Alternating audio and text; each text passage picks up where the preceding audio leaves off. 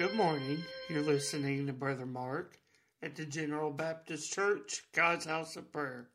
Open with me this morning to the Gospel of John, and I'd like us to look in the 17th chapter, looking solely in the 17th verse as we look what is the real and absolute truth. In John 17 and 17, we see Christ as he has come before the Father in one of his final prayers before he would go to the cross. And we see in John 17 17 as he is praying, asking the Father to sanctify his people. He says, Sanctify them through thy truth. Thy word is truth. This morning, as you're listening in and we see this scripture, we must ask the question what is truth? And this is a question that has been on the minds of man, mankind for many, many centuries, even millennia. Many have questioned truth about what it really is.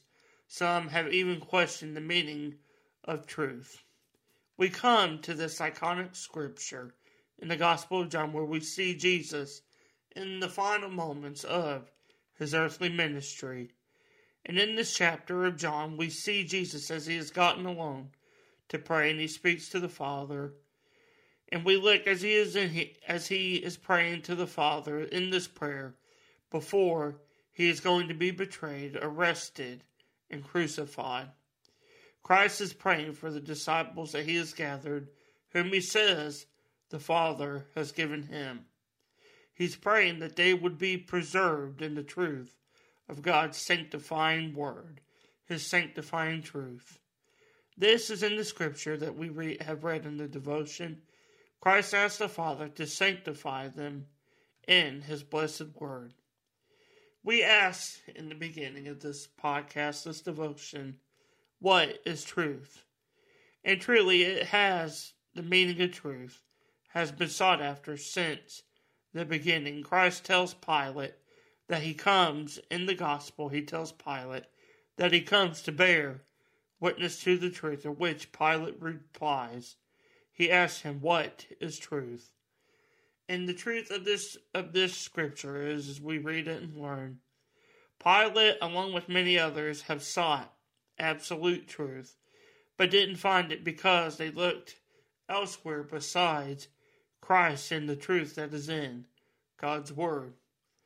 Ultimately, the greatest truth is found in the gospel of Christ as he has sent his Son to be a sacrifice and to redeem us from the corruption of our sin, that we would have relationship with him and have eternal life. It is because of Christ and how he bore the witness to God's truth that we are given new life in him. He is the real and absolute truth.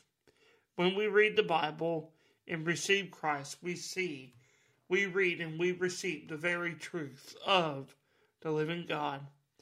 No matter what truth a person may look for in this life, it is nothing compared to the truth that is found in God.